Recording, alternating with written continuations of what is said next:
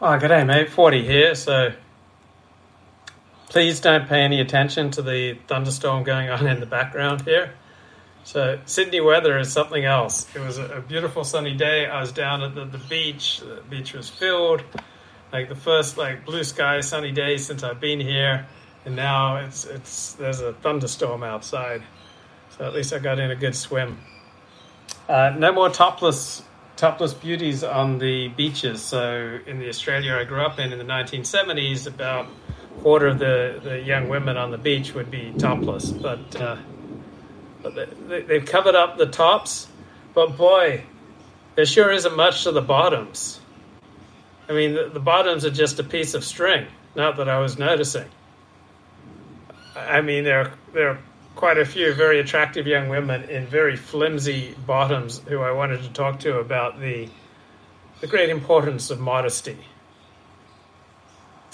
But uh, I thought I'd just play it cool, and I'd come here and I'd talk to you about the great importance of, of modesty. So if you're if you're going to the beach, don't just you know wear a piece of string to cover up your backsides. All right. So one of the most important books of the past uh, 20 years is called Bowling Alone by Robert Putnam. He noticed as America becomes more diverse, that means Americans have less in common with each other. And guess what happens when Americans have less in common with each other? As Americans become more diverse, they have less trust in each other. They feel less comfortable socializing with each other. They have less willingness to sacrifice for each other. And they tend to lead lives that are more insular. So people go to work and then they go home and watch TV. But in Sydney, particularly in the eastern suburbs, all right, people seem to have a lot in common. I mean, I just love the experience of using public transport in, in, in Sydney. It's a perfectly pleasant experience. You, you, it's easy to get along with people. Like you, you walk into the, the lavish public restroom facilities in Sydney and you can meet new friends while taking a leak.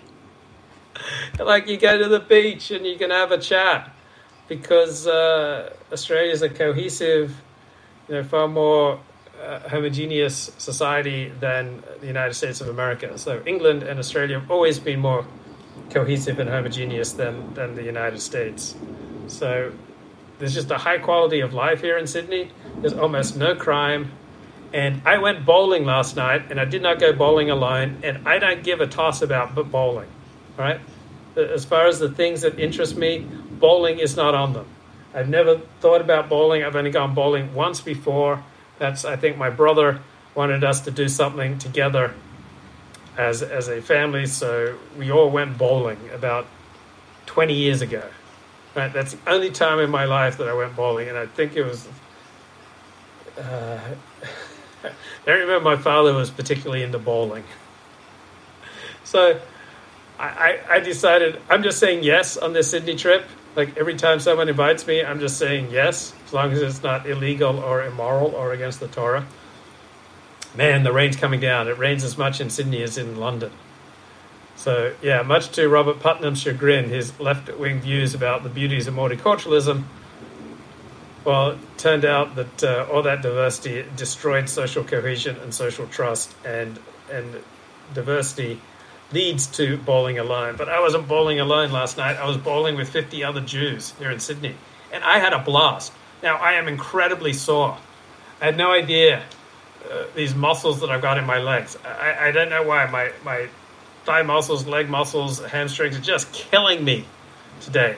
And I was just bowling. I, I bowled three games. I think my first game was a 91, then my second game was a 142, and then I think my third game was, was a 192. So I steadily got better. But man, I have a heck of a hard time just getting in and out of a chair. Whoa. Yeah, I can come down, come down, then right, right about there. Oh man. So that's the thing. Getting older, I'm 55 now. So so do anything new, and uh, the muscles start aching. But it was great. I was bowling with 50 other Jews. There were blokes, there were Sheilas, there were oldies, there were youngies. It was great fun. Like, it was a way to meet people, it was a way to bond. Uh, like, you do anything with a group, and it's tops. It, it's like you know, walking a mile on your own. All right, it's uh, it's not necessarily a particularly fun experience. You know, particularly if you don't have headphones. Right, if you can't be distracted by something. But you walk a mile with a friend, it just goes by like that. Right, walking five miles on your own can be quite onerous without headphones, without distraction.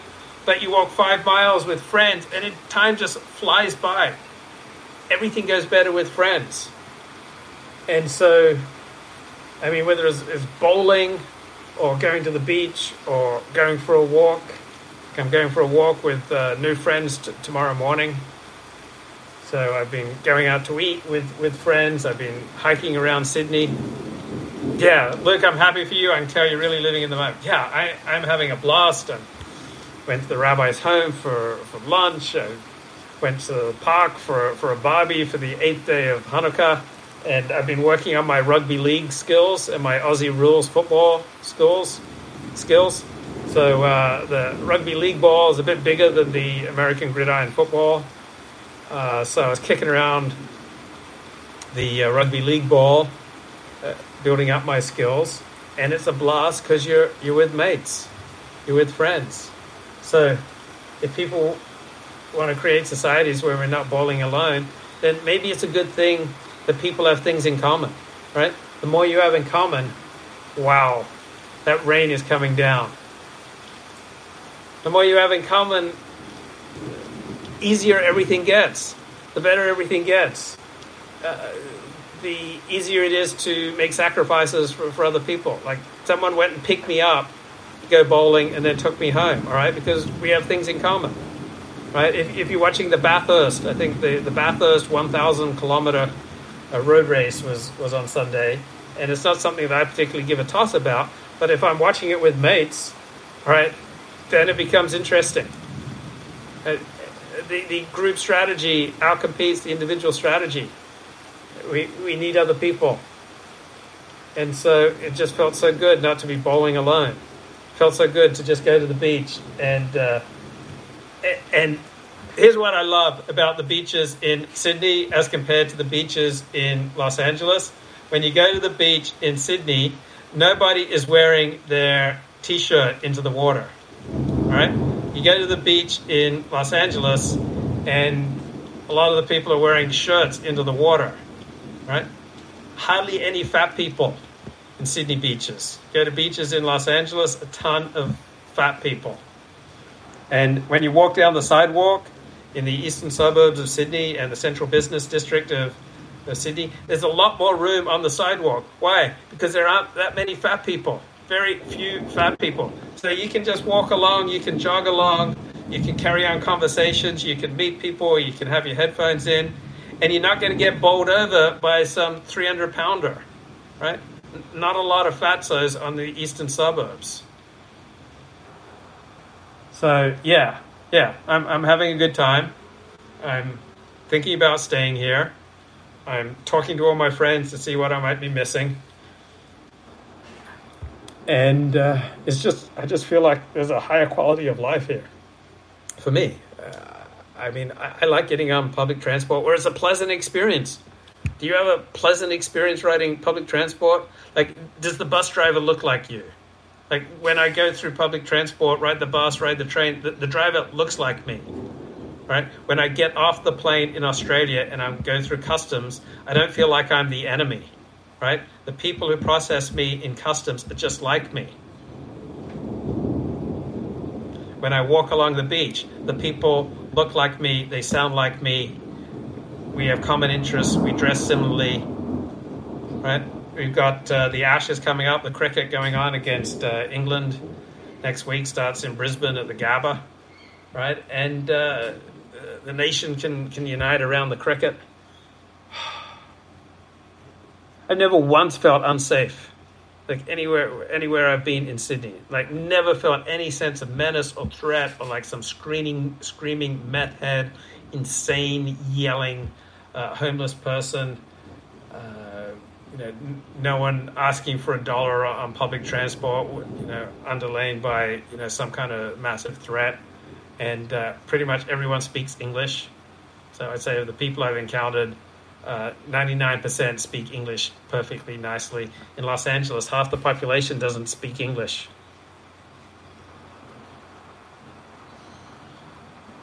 So I'm going out pretty much every day, hanging out with new mates, uh, going out to all the nice kosher restaurants and vegetarian restaurants. And uh, yeah, there are a lot of non religious synagogues, non religious Orthodox synagogues in Sydney because it's it's mateship, right? Orthodox Jewish synagogue in Australia is mateship. Orthodox Jewish synagogue anywhere is a, a, great place to find mateship because Orthodox Judaism you segregate the sexes. So when you're just around blokes, you can let your hair down. See, I've been letting my hair down. Oh, I've lost five pounds. So I came here, I was 169. So now I'm at 164. Now I'm walking about five or six miles a day, swimming in the ocean. And yeah, it's great. Like in Orthodox Judaism, you can let your hair down because you, you're primarily just around other blokes. And you can talk with an honesty and and a directness, and you can you, you can use phrases and expressions that you can't use around the Sheilas. So that's one thing I love about Orthodox Judaism is that it provides you know, plentiful opportunity to just be with the blokes, and it's just so relaxing being around blokes because blokes are just tops, right? Yeah, in Las Vegas, about two thirds speak English. Yeah, how are you going to build social trust? Now, when you're out and about and mixing with people, there, there are some people you obviously don't want to bring into your life, right? So people who bring misery and unhappiness into their life with their destructive actions and their unsettling effect on others, you, obviously you want to keep your distance. So I'm reading a good book by Robert Greene, The Daily Laws, 366 Meditations on Power, seduction, mastery, strategy, and human nature. What is a Sheila? Sheila is Aussie slang for woman, for females.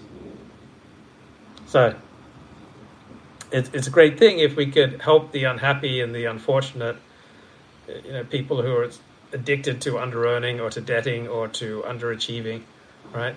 But uh, what's most likely going to happen is that they're going to infect you right? You, you, have got to be able to smell the stench of addiction and under earning and, and debting and stench of addiction on other people. And unless people are in recovery, then you, we have to keep our, our distance.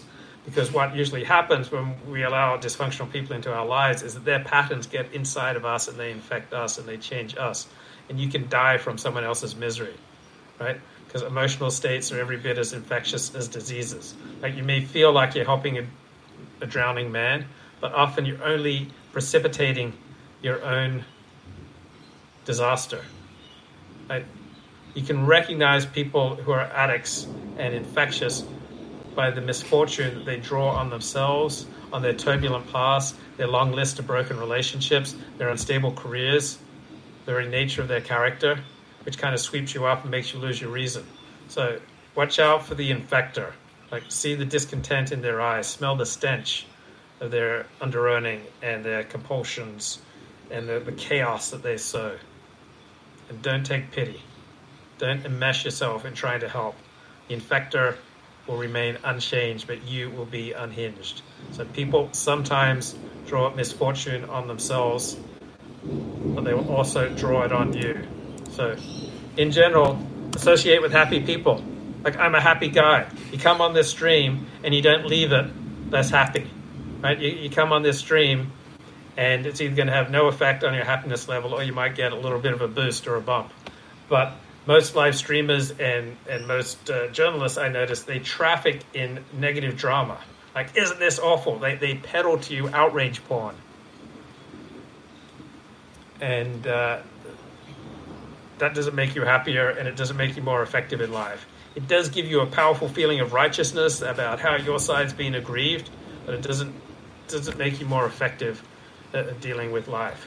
So I got some breaking news. The Justice Department has closed a second investigation into the infamous 1955 killing of Emmett Till, and they have failed to prove a key witness lied, and they don't really know who killed him. Looking at Steve Sailer's blog, Stalin's pronouns, who, who.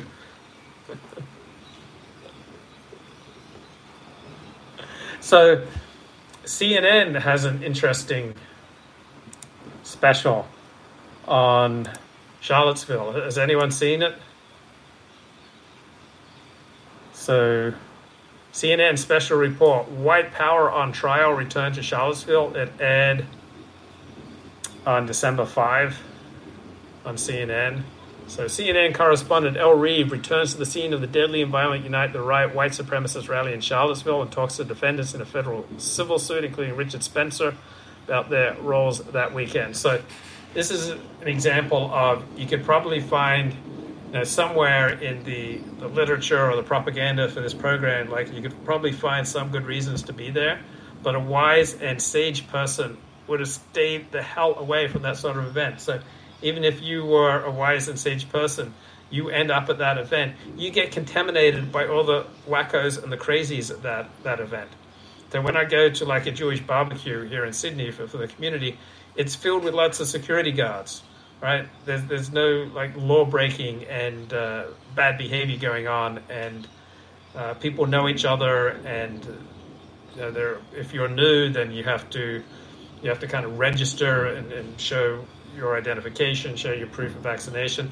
So there are all sorts of people and all sorts of events where you get caught up, and it is just absolutely toxic for you, right? So you may have had very good, rational reasonable, responsible reasons for going to that rally in Charlottesville. But that doesn't matter if you're going to be there around a lot of bad actors, around a lot of socially destructive people. That's just going to pull you down. So you may agree with certain personalities, but given the trajectory of their lives and the, you know, the, the toxic nature of their personalities, you don't want to associate with them, even if you agree with them. Like often, really bad people will take on a dissident cause. Right? Normally, responsible people don't take on dissident causes. Sometimes dissident causes are correct, whether it's on the left or the right. Sometimes the dissidents are right. And and even if the dissidents are right, if they're socially maladjusted, if they're antisocial, if they're toxic, if they're narcissistic, if they tend to bring misfortune and chaos in their wake, then even if you agree with them, you still want to avoid them because they're just going to drag you down. So you're saying that your surroundings affect your mental well-being? Yes. So you're saying you feel happier and more comfortable in Sydney than in Los Angeles? Yes. I feel happy and I feel comfortable in Los Angeles. I feel happier and more comfortable in Sydney. So I am not running away from Los Angeles. I have synagogues in Los Angeles that I love. I have rabbis in Los Angeles that I love. I have people in Los Angeles that I love. I, I don't have any outstanding debts in Los Angeles. I don't have any feuds. Right? There's nothing and nobody that I'm running away from in Los Angeles, and I could live very happily for the rest of my life in Los Angeles. But I'm at this point, I'm about 75% certain that I am going to move to Sydney. I have no history in Sydney. Probably prior to this trip, I've spent no more than a total of two weeks in Sydney in my life. But there's just such a high quality of life here. Uh, beautiful beaches, virtually no crime, very little social dysfunction, and very little graffiti. It's just relaxed, comfortable. It just feels like home. Bye bye.